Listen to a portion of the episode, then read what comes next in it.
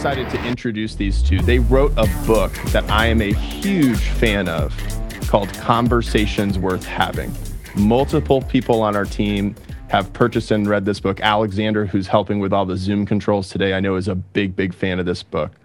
Um, and we talk a lot about this when we talk about PM exchange and the way we do things differently through these events. So much of what we talk about is this is not just about information transfer. It's not just about bringing experts like Cheri and Jackie on to share information with you. It's more than that. What we believe is real transformation and momentum is created when we get into great conversations together, right? And so we're going to be doing that before the day is over, getting you into breakouts with each other to talk about how to turn the insights, lessons, everything you're going to learn today into real transformation. And so I've got to start with this, Jackie and Cheri. Um, you know, why are we here? You wrote the book on this. Why are we here having a conversation about conversations? Uh, thanks, Andrew. So if if you all think about your day and think about how much of your day is spent in conversation, including with yourself in your head. Most people tell us it's around 98, 99% of the time, they're just talking away. And it's not just chatter and has no impact that whole conversation, whether it's in your head or with other people, is influencing you moment by moment. It influences your well being, it influences what's possible, it influences your relationships. And so the, the whole point of what we wrote was to allow all of us, anybody at all, to be able to intentionally turn those conversations into conversations worth having. So instead of being like the fish swimming around in the water and we walk around in our conversations, we want to make sure that, that those conversations bring well being, bring success, um, and bring great relationships to our personal and our business outcomes um, and help us be more successful. Jackie, I promise I won't call you Dr. Stavros again. sounds like you want me to call you Jackie. So I usually just make my kids and my husbands call me doctor. Your husband's husband. I got one. That's great. Jackie, anything to add to that of just what what do you feel is most important? Why is this an important topic to you? Well, as Cheri said, conversations are the heart of how we interact. And a conversation can take a great day and make it horrible, or a conversation can take a really bad moment of your life and flip it into something extraordinary. So, what you're thinking, what you're saying, and what you're doing with others really matters. And the science behind it is that it'll add 10 years or more on to your life expectancy. Oh man, you gotta you gotta say a little more about that. That's uh, that's quite a stat right there. So um, we talk about it in our book, but there's basically three sciences and um, the first one's called the new science and it's really not that new but there's been a lot done by the HeartMath institute and in um, fMRIs and about how if you're having the right conversation it's a cocktail in your brain that all the the good and happy um, hormones are going through your body. And so that's the the new science and how important it is and that your oxygen is going to all the right parts of your body and your brain and that you're not going into a, where if you think about this is when you're in a great conversation you're operating from the front of your brain. So see my thumbs are up. And when you're having a bad conversation look at where my thumbs are. From the back of your brain that protect mode is down. Um, the second science is called positive energy positive action it's done with athletes, it's done in the health sciences, that the more positive the image, more positive the words, the more long lasting the action. And then the third thing is the positive psychology um, area that Cheri had talked about, that um, it's about the positive emotions, um, the relationships, the meaning in your life, the achievement in your life. There's just all around good health to yourself and to those that you're engaging with. Mm. I, I love what you said there, and I bet a lot of people can just relate to what it feels like to be in a positive, great conversation. They get into that flow state where they can lose track of time. They get it, the way it just feels to be in a great conversation. And I think everyone also can relate to conversations where we're operating from the back of the brain, like you talked about, where, uh, man, things seem tense. There's friction, there's resistance, there's, and you feel it like in your whole body, you can feel it, right? Um, so that's totally true. Um, and it's so, all biochemical and and under under our control. We can we can change it. Well, we're going to talk some more here, and then we're going to get everyone's dopamine and oxytocin firing and all that, all those neurochemicals you're talking about. Get them into a great conversation to to discuss this amongst themselves. So, here's my next question for you, Jackie and Cheri. It's what have you two noticed as people who have studied this? It's it's really just, you know, it's your work of note. What do you notice about the best conversations and what it takes to create them? What I notice about the best conversations is you can even on Zoom today, you can feel people leaning in. They're productive. They're meaningful they're solution focused, creativity unflows, even in some of the worst situations. I, th- I think also um, what you notice is there's a, um, a sense of connecting to the people in the conversation. The focus is much more on we and less about me. And there's this, um, depending upon what questions are being asked, you either begin to expand your awareness about the other or about yourself. Um, the visible, the invisible becomes visible, um, and you you can create shared understanding. The other thing is is suddenly there are more possibilities. Your whole um, field of vision expands. Uh, and the possibilities for action or what you might do or what you might say um, uh, also expands and grows instead of shrinking into like here's what i have to do. Mm. that's really great about what you notice about what it's like to be in a great conversation and and noticing connecting with what that what that goal state is.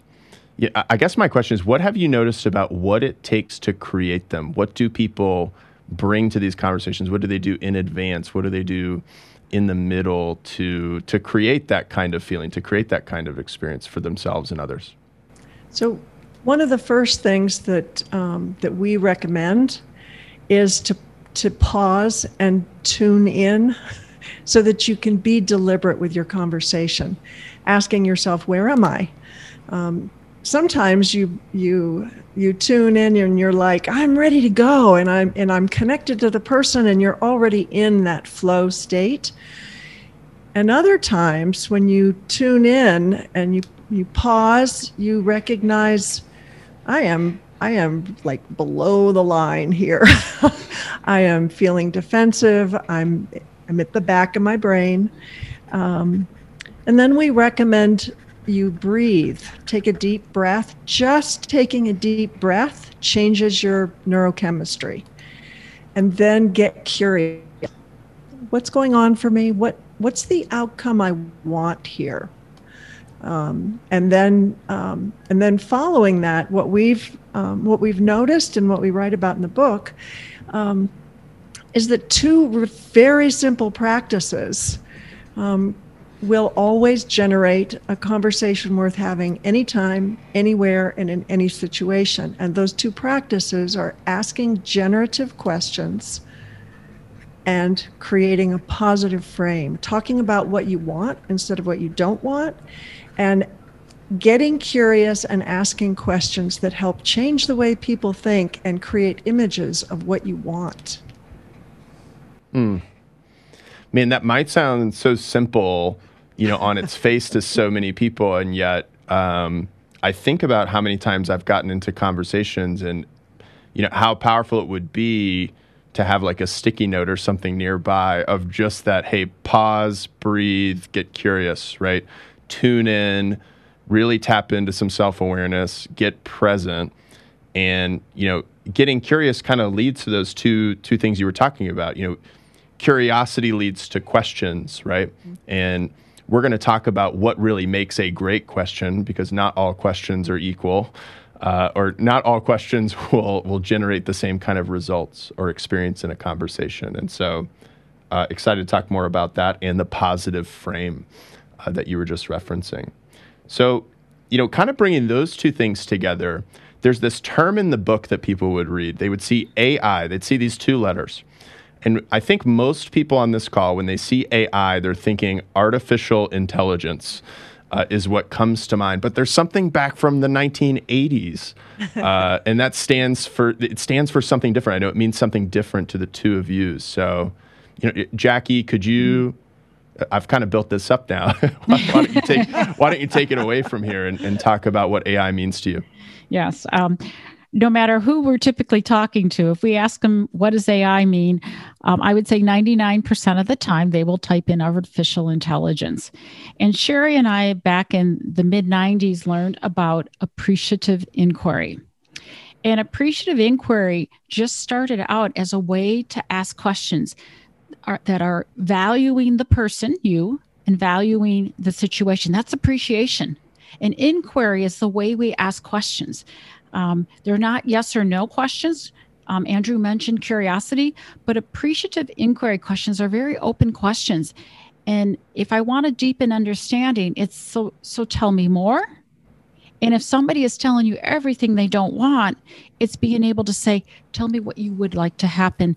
And my favorite generative question, um, AI question, we call it our AI, is tell me what your wishes are if I gave you three wishes, what would you like to see to see happen? So it's about discovering the best of sometimes discovering the best of what was, is, or is possible. Mm. Cheri, I'm going to give you something to add to that, and then I've got a comment on something that Jackie mentioned as well. You, oh, just oh, any, you were gonna, anything about AI? Ask a question. Um, no, I think Jackie did a great job on that. It's it originally started as an organizational development practice, um, but more and more people were asking, "How do you do this in everyday life?" Because it has such a positive impact at the whole system level, um, and it really boils down to these two simple practices, which, as you noted, are simple but they're not easy. Mm-hmm. Mm-hmm. You know, you you mentioned hey the best of what was the best of what is the best of what could be. An example of a question that was you know hey if you had three wishes or if you could wave a magic wand right uh, what would the future look like? And that's really looking to the future. What's what's the image of the future that we might be able to share together or work on together right that represents the best of what could be? Um, you know there's other questions of hey when we really started with this like, hey, what have you noticed about um, the best conversations, right? And that's maybe potentially looking back. If we asked people in this audience, hey, think about the best conversations you've been in and what did you notice like really came alive in those conversations, right? What did you bring to those conversations? When have you been at your best in a conversation? And then the present one sometimes we struggle with, but that's really talking about strengths, right? Um, like strengths in the in the present you know your greatest strengths today and how you can leverage those in conversations. And we could plug something in different than the word conversations uh, but use that same kind of framework uh, to ask great positive and generative questions that spark conversations everyone can participate in and you know feel really great and that can also be really productive. So thank you for sharing that. That's really great. Um, can, I, can I add just one thing to that um, sometimes people e- equate AI with being positive and just focusing on the best. And it's really important to, to recognize that it's about focusing on what will add value or is of value. And sometimes it is of value to point out a problem but it's never a value to spin cycle around the problem. it's kind of how do we move from, oh, good point, we need to do something about that. Oh, how are we going to do something about that from an appreciative inquiry perspective? And just adding on is when you have that, you ask yourself, AI, we talk about the whole system. Do we have all the right people in the room in the conversation? Who's going to be involved in the solution? Who's the solution going to be delivered to? So, do we have all the right people engaged in the conversation? Hmm. I bet people in this call can relate to a time where there was a conversation that happened and they weren't there. Uh, and, and they, it impacted their They life. found out later it would have been nice to be included in that, or vice versa. You're as many of the people on this call, Cheri and Jackie, they're they're leaders in their organization, they're business owners, and sometimes you can have a conversation with something, it, it's happening organically, and you start to realize after the fact, oh, you know, so and so from leasing wasn't on that call, or so and so from maintenance missed that uh, conversation and didn't have a chance to contribute to that conversation. And uh, and there's catch up work to do there. Yeah, that's a good remember, point. Remember, the Girl Scouts said this: "Don't do anything about me without me." That's where I heard it once. So, I like that. I like that. Um, so hey, let's get into you know I, I think people get it here at this point. You guys have put put some good context and background here. And we want to move to the part here where we talk about the really practical, tactical stuff. Like, let's talk about some examples and really getting to the ground level of using this and what it looks like when you bring this kind of concept to life, this kind of practice to life. Um, and so, I'd love for you guys to set up first, you know, what is the flip, the positive flip? What is the positive opposite? Are the words that have stuck with me forever since I first read them and heard them. So, could you guys set that up and then we'll walk through some examples uh, with folks here on the call? So, the idea is to take the problem, name it.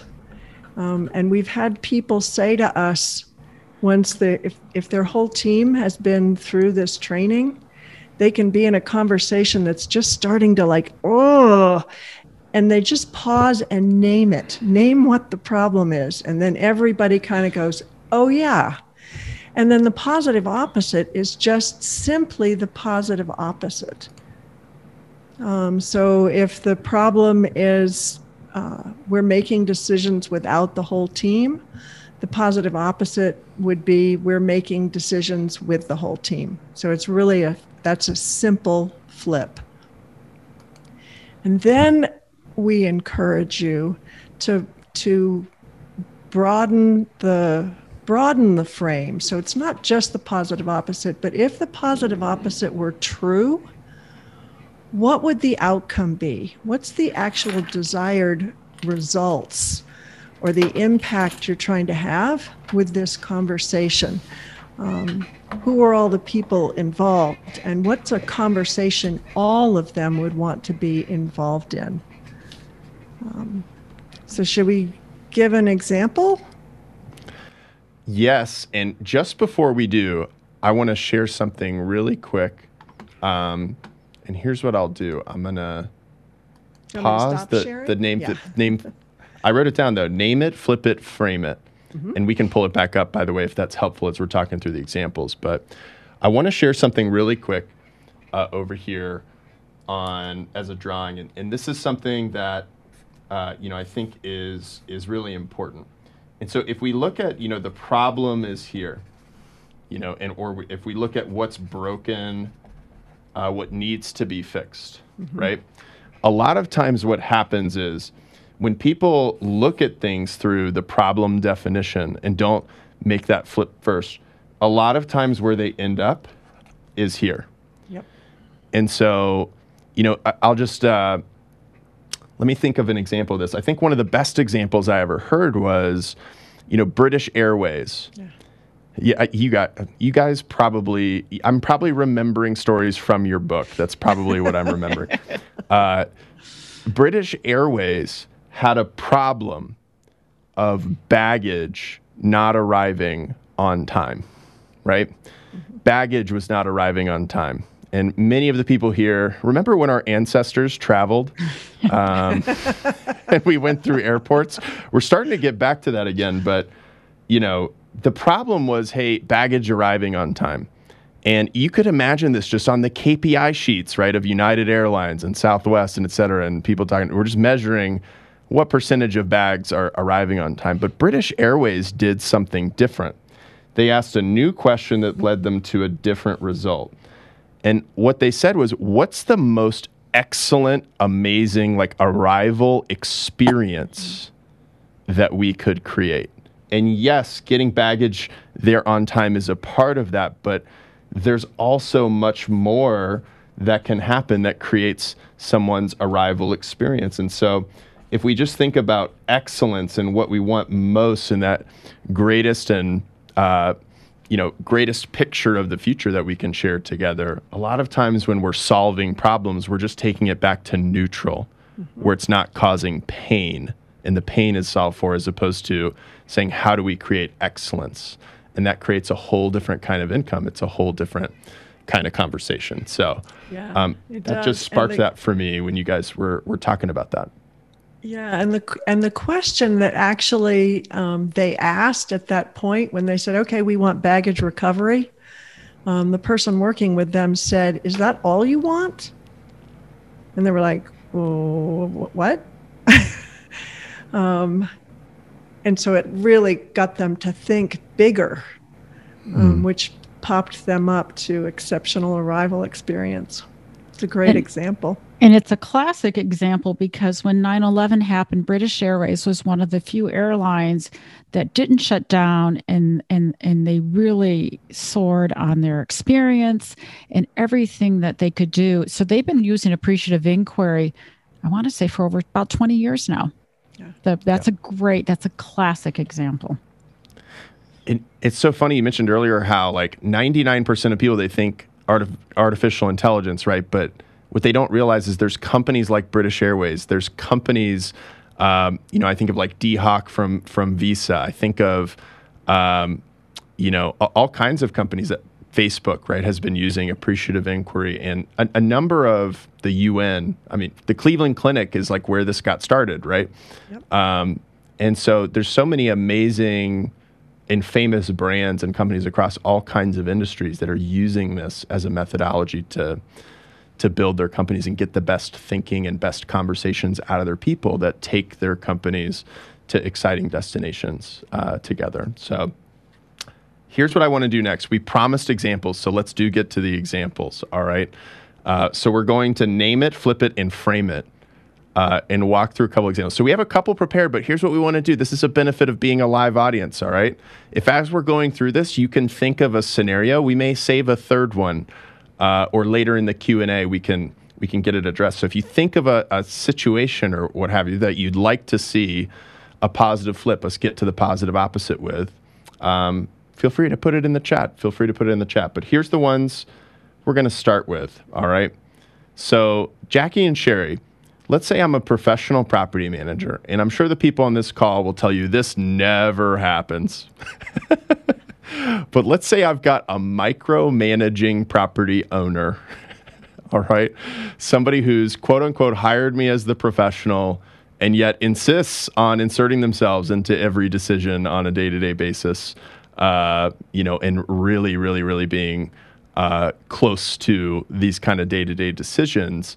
Uh, and man, it's frustrating because it's uh, it's a lot of time, it's a lot of communication, and um, you know it's difficult to deal with. So, you know, how would you approach a scenario like that using this framework that you've shared? You're saying that um, I I manage the property and the owner is the micromanager.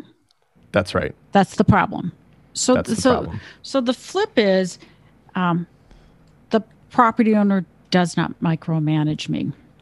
And as Cheri said, you want to keep moving that. Um, what do we really want to happen if the property owner is not micromanaging me? Is that we have a really great relationship here and we have a shared understanding of what my responsibilities are and, and what I'm accountable for, and having a conversation as the owner what you can trust and believe. And that's where we begin to move the conversation. And sometimes you have a conversation with yourself before approaching, you're assuming this micromanager there. And how are you going to make sure you are above the line in your conversation? Remember the pause, breathe, and get curious so that you don't put your property owner into a very defensive, remember back here, a defensive position or closed mindedness at them. Cheri, what else would you? Um, I would I would say that that that's also where generative questions come into play, because if you, as the the way you just described that, Andrew, there's probably a good deal of frustration that's being built up, mm. um, and so in terms of um, emotions, we're back here, which is what we call below the line. Um, and so Jackie's suggestion to um, tune in first, kind of that pause, breathe, and get curious. What is it that I really want? Um, which is some of where your frame might come from. And Jackie, um, uh, Jackie created a frame that was something like I didn't capture all of the words, but we have a partnership based on trust and shared desired outcomes. And so if you go into the conversation with your um, property owner with that frame in mind and you're now above the line because you're like, oh, yes, that is what I want. How can we create that together? Um, it's probably what the property owner wants as well. And so questions like, when have you really, when have you trusted me and it's turned out really well? Um, now you're getting the best of the past um, or asking a question of what does trust look like to you and how can we build that so you can get more time and not feel like you have to be worrying about the property? Because after all that's what you're paying me for. So mm those generative questions actually help the property manager see what they're doing not in a way that criticizes them but in a way that gets them to begin to change their thinking around the need to micromanage it, it's so big because I feel like so many times the way this conversation goes is we get into this emotional state of, man, this is frustrating. It's frustrating for everybody. That's how everyone's feeling.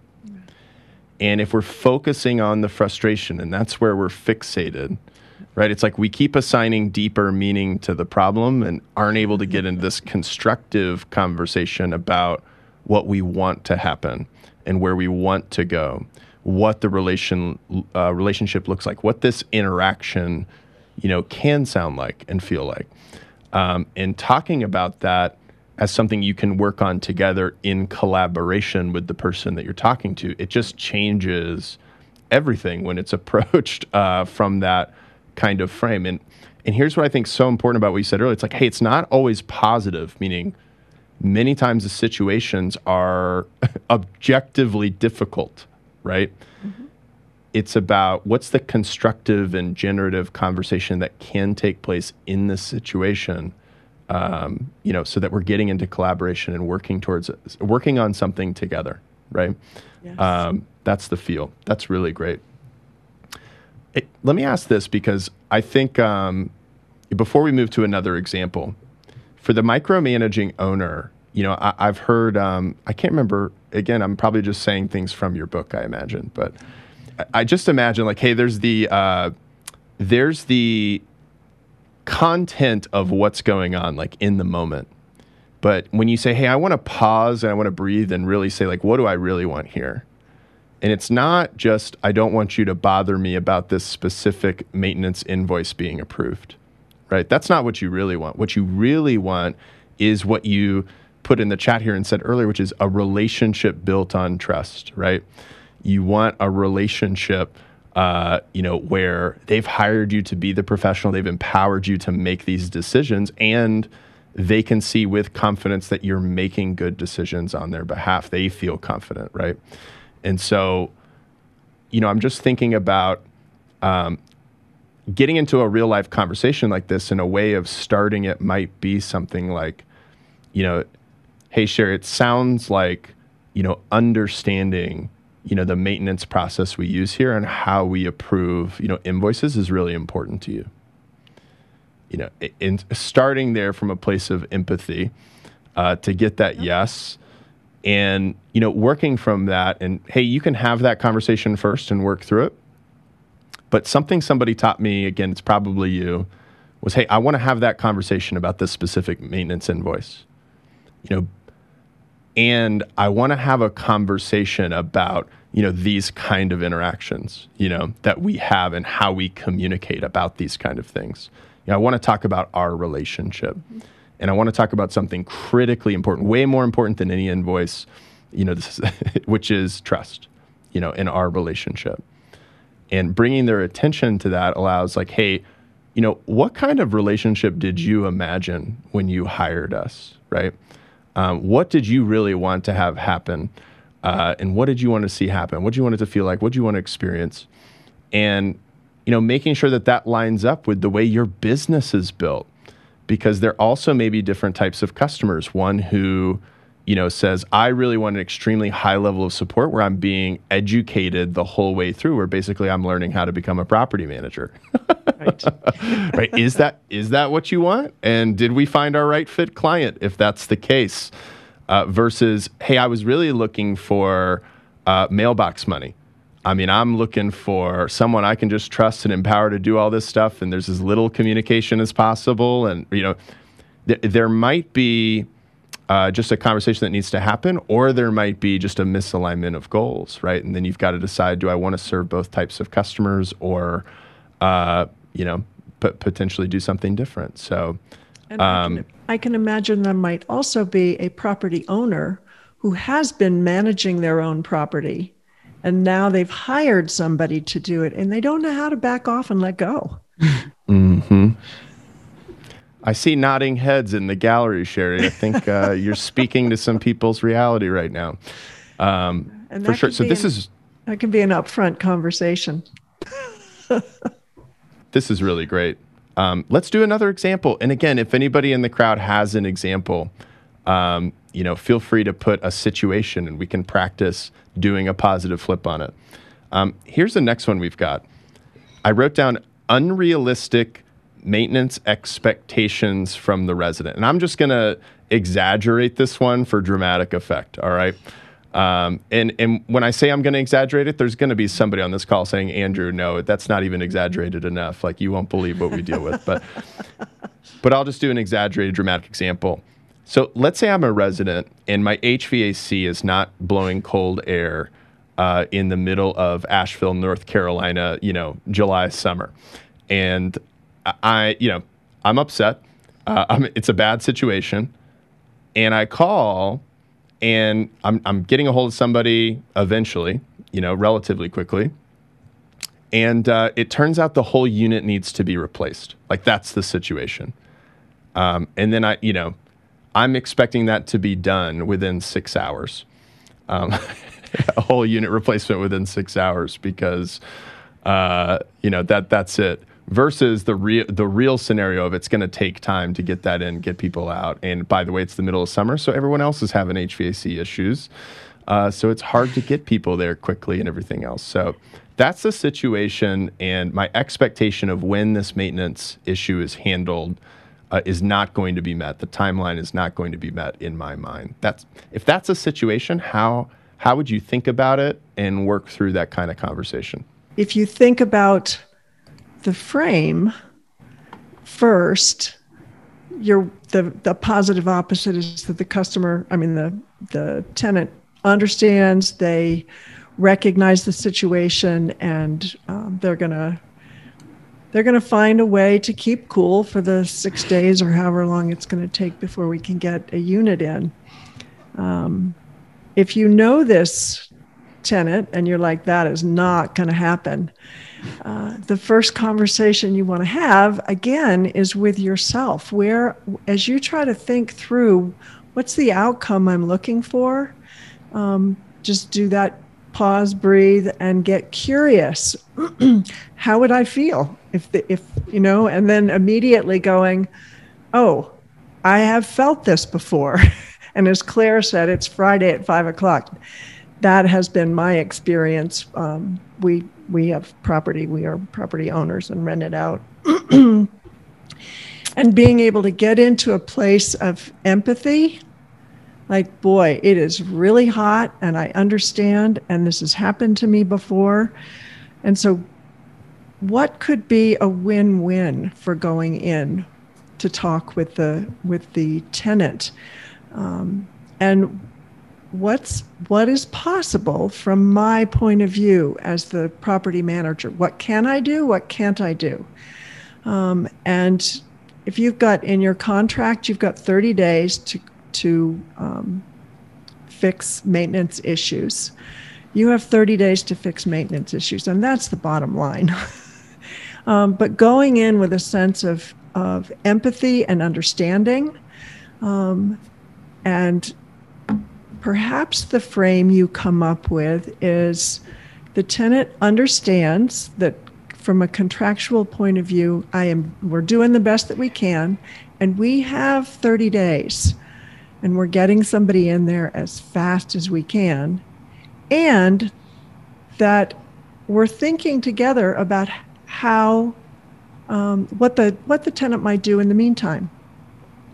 And so you might go in then to talk with the tenant in a way that um, you're coming from a place of calm because you know what you're willing to do and what you're not willing to do. And there's the line drawn about, um, we're not arguing about um, anything that's in the contract. Instead, how can I um, think with you or offer some suggestions? Like when this happened to me two summers ago, my wife and I decided we were going to go check into a, you know, um, a hotel and have a have a two day spontaneous holiday. Or um, I've got some extra fans in my garage and I'm happy to bring them by for you.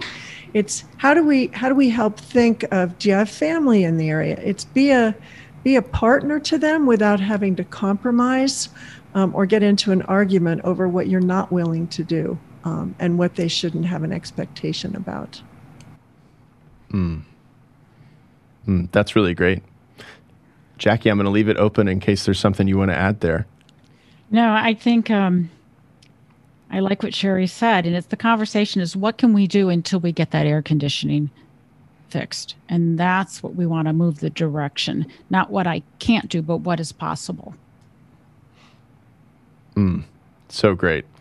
Um, reframing those expectations. Like a lot of times, I think property managers feel like I'm in the expectations business. You know, I'm in the expectations compared to experience business, uh, and that that's where a lot of their conversations, uh, you know, really take place. So, mm. love that. Great example.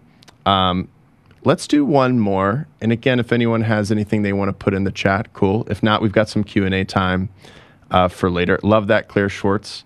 Don't overpromise. Um, here's here's what I'm thinking. Uh, for for some folks on the team, uh, or sorry, for some folks in the audience, they've got people on their team that they're relying upon to do do their job, to do it well, to do it on time and in a timely manner. Which man, that really gets to what we were just talking about right? The importance of doing things in a timely manner to exceed expectations. You know, I'll just take kind of a universal scenario that people of all business types probably encounter, and that's I've got an employee who like regularly shows up late. And maybe this was like it's a pattern. It's not like one time they showed up late. Uh, it's a regular pattern of showing up late. And we probably saw this uh, again in ancient times when we were all working in an office together in a very visible way. Um, you know, on Zoom, it's like if someone's 40 seconds late, it feels like an eternity uh, that we might not have noticed in person. Um, it, but regardless of whether it's happening digitally or in person, let's just say it's a problem and it's bothering you as a business, and it feels like it's affecting the business, right, and their ability to deliver great work and so it's got your attention. You know, how might you approach that kind of conversation? Again, one more example of working through this, not with a resident or owner, but even somebody within your team. I just was reading Dana's question, which I want to come back to and laughing. But yeah, I find people are sometimes more late to meetings on Zoom than when they were in the office um, walking down a hall. Um, so when I think about the person that's late, the positive opposite doesn't take much to flip it um, your colleague is on time or the person is on time. Keep going. The real frame is imagine if we're showing up on time, that we have a real high performing in sync team.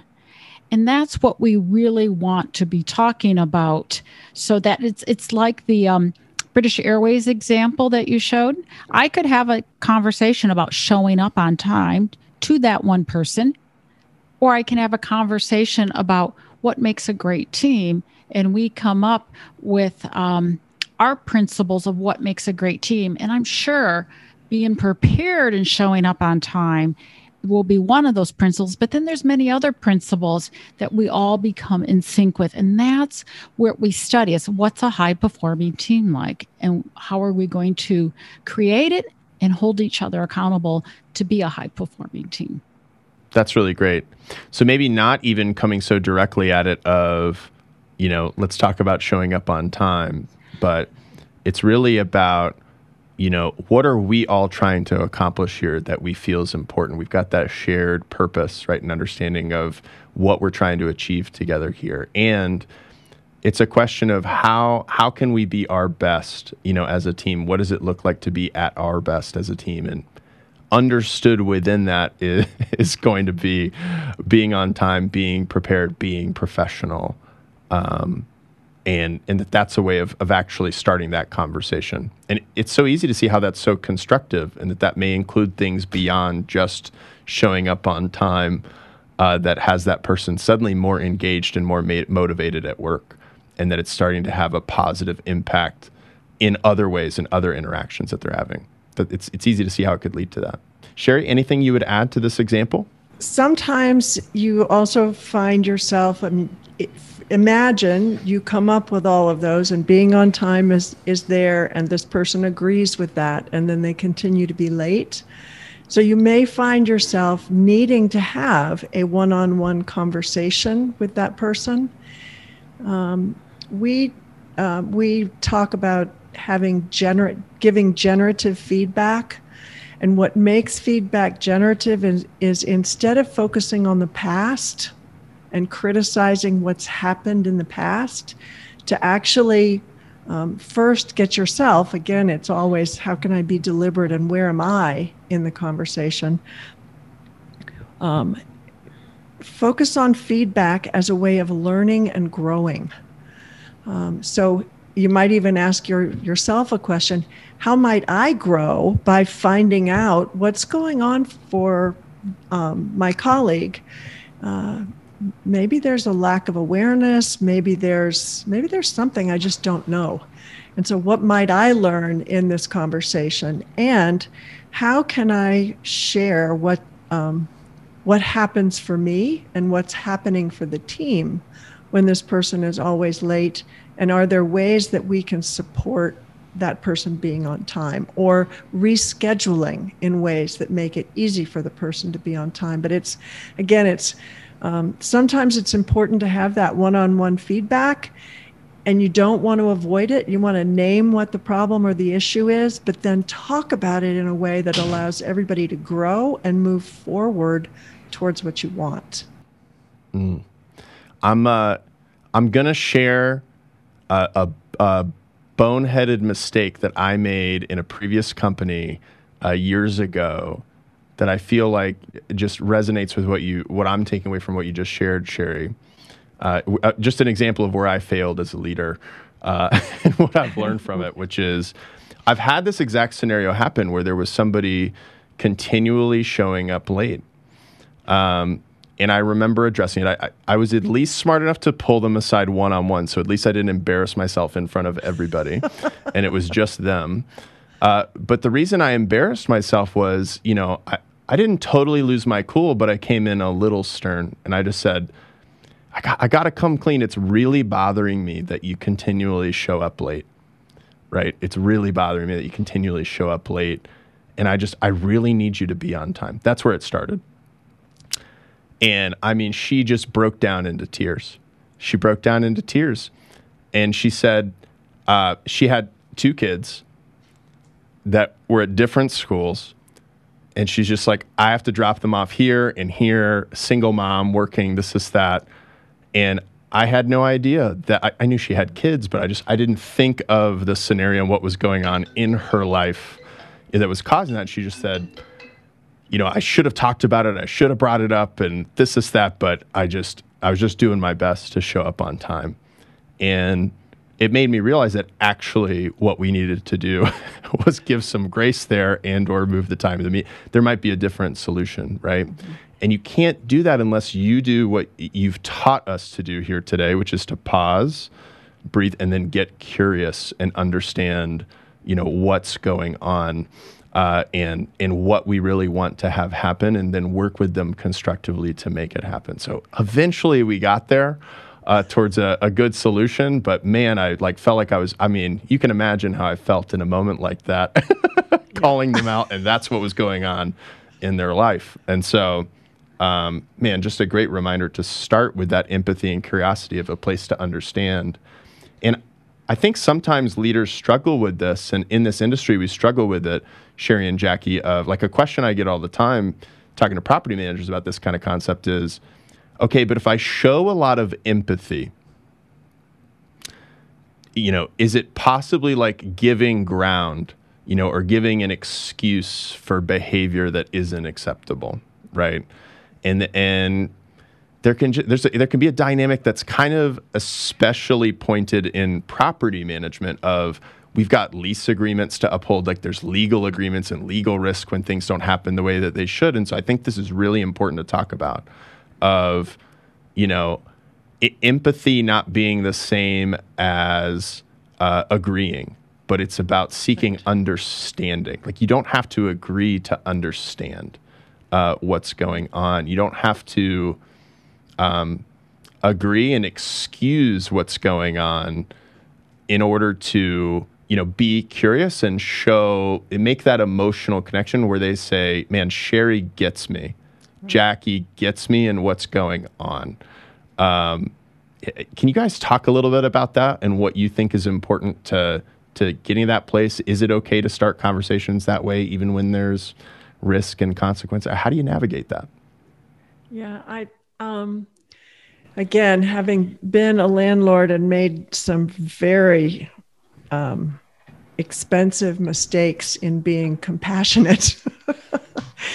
and they they end up not being compassionate in the long run because you know eventually you end up having to evict somebody anyway and um, so there's a lot more damage so just learning to to hold the line with this is a contract it's an agreement um, and you can understand completely and and have empathy for the person.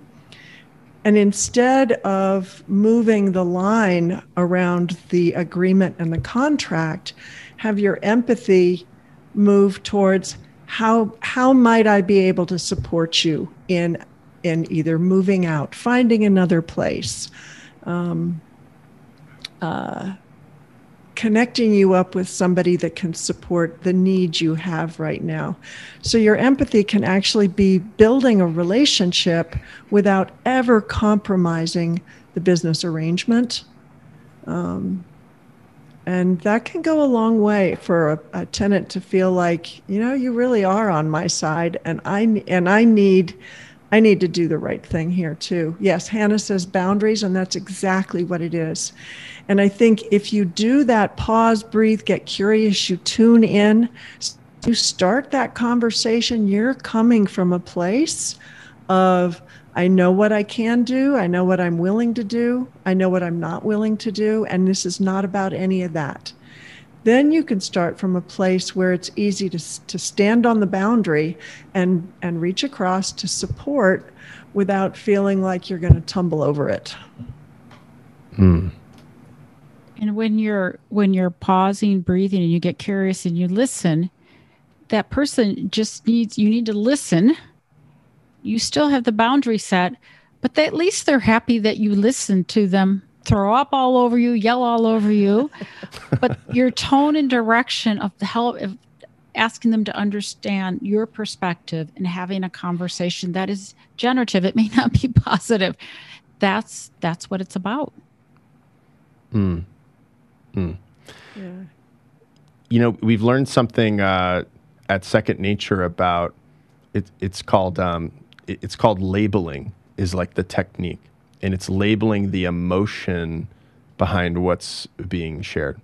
And so if we have a resident who's not paying rent on time, right, and suddenly you're engaged in the conversation uh, with them, and you know they're saying, "Here's what's going on in my life and everything else," and again, the property manager knows the outcome that needs to happen. We we have to get the rent paid.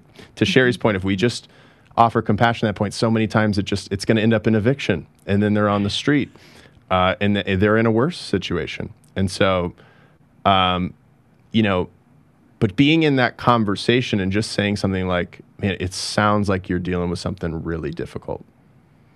You know, it, it sounds like a really diff- difficult situation, and that's got to feel, you know, like there's just tons of anxiety you know, like like it's going to be really difficult to get out of this, right? Starting from there, you're not you're not saying you don't have to pay the rent. exactly. Or continue to uh, pay late. that's right. But you can meet with them where they're at and then move from there towards, you know, how do we work together, right, to get to get the rent paid on time, you know, and, and you can still reinforce and hold that boundary or hold that outcome as where we need to end up, right? and work work with people on how you get there and leave a little space for them to express themselves. We want to invite if you want to just come off of mute and share some feedback or appreciation for Jackie and Cheri today. You could share appreciation and what was the lesson, what it took away. If you want to add more than just two words like active listening, if you want to add more than three words uh, like pause, breathe. Oh, that's four words. Get curious. All right. If you want to say more than just that, offer some appreciation, feel free to just come off of mute. And this will take a couple minutes if you want to express some appreciation to Jackie and Cheri here. If you're having trouble with the mute button, I can help. Just raise your hand. Top takeaways from today. Anything you'd like to share with Jackie or Cheri's uh, appreciation before we get into questions? You want to express appreciation to Jackie and Cheri because of the reframing and I hadn't read the book yet. I will. I think it's a very, very powerful thing. Somebody, I forget which of you mentioned upfront contracts, and we use those a lot in sales and selling, and it accomplishes uh, something, not as much as this, may, maybe, but it's it's a beautiful concept to apply to conversations because I think it can really express a lot. It can create a tremendous amount of rapport and connection where there might not have been. And uh, just thank thank you for having that as part of your process. It it's eye opening. Thank you. Mm. Scott Stallwork, everybody. Well done. Love that. All right. Hey, we've got time for one or two more. Alexander, you had a great comment in the Facebook post, and I don't think Jackie and Cheri are members yet. We'll, we'll figure out how to get them in there. Would you mind just sharing that? I love what you wrote there. I would happily share. So I put a note to what am I feeling? Am I channeling the front part of my ba- brain or that back part of my brain? Is what I'm saying going to put someone on the defense or is it going to encourage uh, a, a great conversation? And if I'm starting to feel reactive or defensive, uh, the great reminder to just pause and breathe. And it really is amazing how much pausing, breathing, and getting curious about where somebody's coming from and you just lo- loading it with empathy uh, and curiosity is is the key. Awesome, Alexander, great Thank share. You. Hey, and thanks to Alexandra for making all the things on Zoom happen today. Music breakouts. There's a lot of moving parts here. We're not even done with that. We've got a survey, but we got Q and A first. Q and A first. So Cheri and Jackie, um, some questions came in. I, I think we said it was Claire, but then we then we looked back it and Dana. it's actually Dana had a Dana, question. So yeah. Dana, don't worry, we're not leaving you hanging. Claire's like, I want to find out what my question was. Um, so we're ready to take some questions and answers. Feel free. Anything that would be helpful to get more clarity on, put that in the chat right now. Anything you'd love more clarity on, or a situation you'd love to see a positive flip, flip with anything you want. This is your chance. This is your chance. So we'll start with Dana's. Uh, do you guys have that in front of you, or do you want me to pull it up? I recall very specifically, Dana said, you know, what um, what can you do if you don't pause, breathe, and get curious and you just speak and then you suddenly realize, oh, I want to do that again? um, and we actually call that a do over. And Jackie's put a link to a Forbes article in Dropbox or Dropbox in chat. Um, and uh, it's basically asking the person, you know, whenever you realize it, pause, take a deep breath, and ask, "Can I do this over?" I, that's not that's not the conversation I want to be in, um, and that kind of vulnerability um, usually is met with people who say, "Yeah, I'd like to do the conversation over." Also, the other thing you can do is do a do-over even. Um, days later, you could ask the person to do a do over or just doing a do over yourself on that conversation, like sitting down and saying, okay, if I had paused and taken a deep breath, where was I? What happened? What, you know, what did, what got triggered? And did what I think the person meant or said, was that really true? what might have been going on for them? What else could explain what happened?